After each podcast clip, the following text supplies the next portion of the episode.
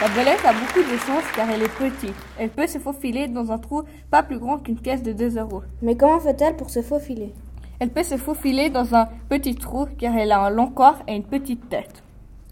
Alors, quelle est sa taille La belette mesure de 17 à 27 cm. Le mâle est plus grand que la femelle. Elle pèse 125 grammes pour le mâle et 65 grammes pour la femelle.